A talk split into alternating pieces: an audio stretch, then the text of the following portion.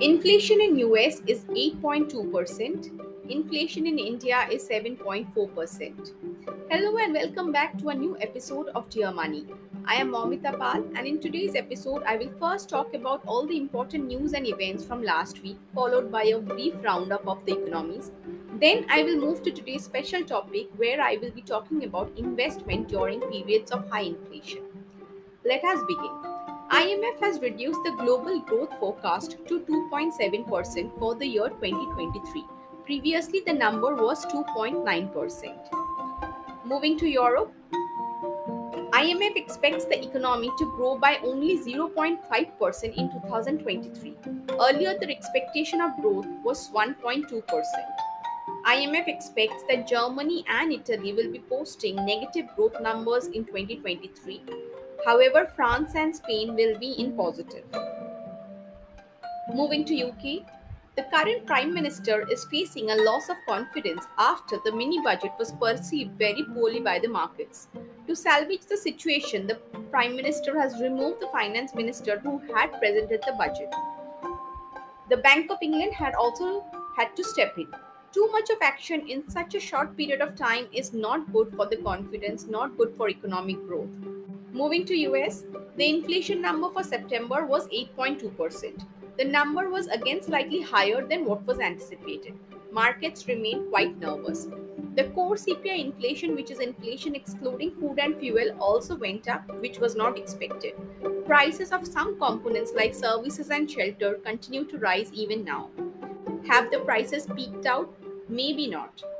The University of Michigan survey for October has shown that people are expecting inflation to rise even further. The inflation expectation for the short term, which is one year, and the medium term, which is five year, both the numbers have increased. In other data points, the US retail sales were flat in September. The expectation was that of a small rise. The sales of big ticket items like motor vehicles or electronics and appliances all remain low in September. Despite all this, the consumer sentiment, as measured by the University of Michigan survey, improved in October. However, this is a preliminary number and the final data is due in two weeks. The IMF has also kept the growth forecast for US unchanged at 1%. Talking about India, India's CPI inflation rose to 7.4% in September. The previous reading was 7%. High prices of cereals, particularly rice and wheat, is creating the rise in inflation. The prices of other goods like pulses, milk products are also rising. Another indicator which measures inflation in India is the wholesale price inflation or the WPI inflation. That has also remained in double digit in September. However, there was a slight fall in this number from the month of August. Given the inflation trajectory in India, the market was expecting that RBI would continue to increase the policy rates in the next two months. However, the monetary policy minutes of the September meeting was released last week and it is showing that MPC members, at least some of them, are suggesting either a pause or to increase rates at a slower pace so a 35 basis point rate hike instead of a 50 basis point rate hike. The industrial production data was released in August and it is in contraction. Analysts are of the view that the global slowdown is affecting the exports, which was propping up industrial production growth in the past. The manufacturing PMI, which is a good indicator of the manufacturing activities in India, that index has fallen in the month of September. So the industrial production number for the month of September may also lie low. There are few other high frequency indicators like freight, export, port traffic, and electricity consumption, which are also slowing down.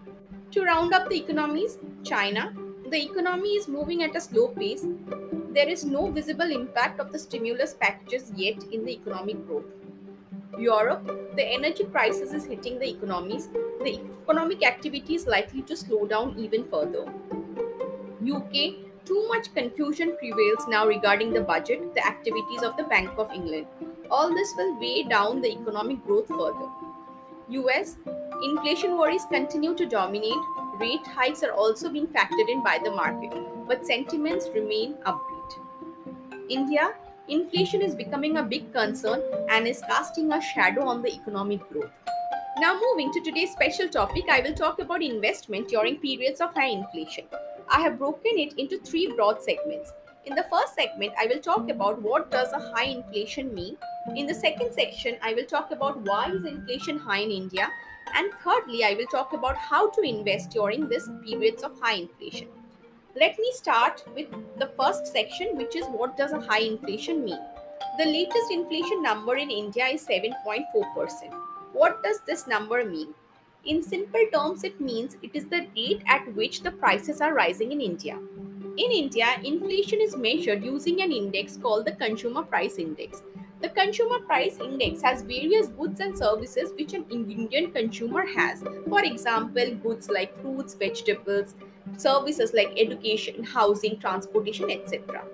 All these components have a fixed weight in the CPI index. All these components have a fixed weight in the Consumer Price Index. So every month, the movement of these particular components are tracked. Then this data is clean and is used in making the consumer price index. That is how we reach the CPI for the month of September. However, that is not your inflation number. For calculating the inflation number, the consumer price index of September of 2020-22 has to be compared with the consumer price index of September 2021 that growth rate is your inflation number and at this point of time that number is 7.4% i know this is a bit technical however if any of you are interested in knowing more about it how to see the components or how to do the index calculation you can write to me at ps.momita at gmail.com i would love to do a podcast on it or even reply to you if there are any particular queries regarding the same now let me come to the second part why is inflation high Inflation has been high and rising for most of the global economies and also in India. While there are many reasons why it is causing this, let me talk about the three most important ones. Number one, volatile oil prices. After Russia began its attack on Ukraine towards the beginning of the year, the oil prices were increasing. From a, being around $70 per barrel in the month of February, it quickly moved to around $120 per barrel in the month of June July. This was a quick and sudden jump. The impact of the crude oil prices on other goods and services were many. The direct impact was felt in the prices of petrol and diesel. And I am sure all of you must have felt it when you have gone to the petrol pump to refill your car. This has also led to the rise in the prices of other services like Uber, Ola, or other similar services. In other words, the cost of transportation has also increased. Now, what are the other effects? Think of a farmer who wants to send his oranges from Nagpur and he wants to sell it in Mumbai. Now, this farmer has to pay higher prices for the transportation. He will not want to bear the transportation cost, so he will try to pass it on to the final consumers. So the consumers in Mumbai who want to eat those oranges will pay a higher price for the oranges from Nagpur. So the prices of oranges as measured in the Mumbai market will also be rising. So all these things are building up on your CPI or your consumer price inflation number, supplying ability of the country. Now, as we all know, China is a major supplier of a variety of commodity goods. It also makes a lot of intermediate goods which are used for manufacturing and consumer goods. Now, the shortage of these commodities has led to a delay in the finishing of the final products. Now, let me give you an example. All cars need chips. Estimates say that a non electric vehicle would need around 1000 plus chips and an electric one would almost need 2000 plus chips. Now chips have been in shortage since the pandemic.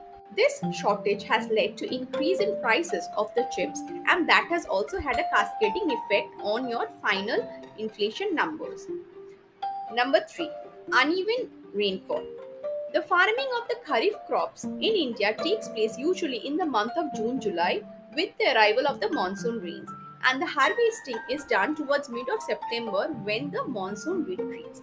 However, the timeline of the monsoon has been erratic for the past couple of years. So the monsoon did not start in the month of June, it started July and the rains are still continuing. So it is also raining now in September, October.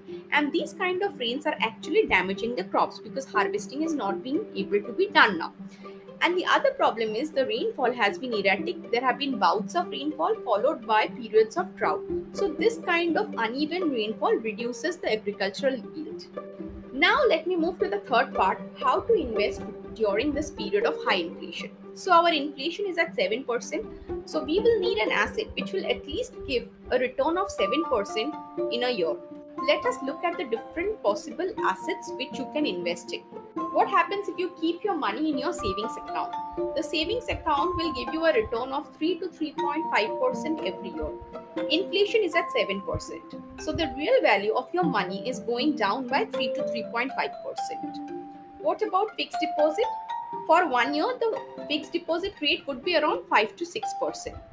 It means that the real value of your money will go down by around 1 to 2%. What about investment in bonds?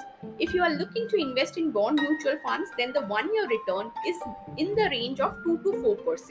Here again, the real value of your money is going to go down by 3 to 5%. Fourth option investment in equity.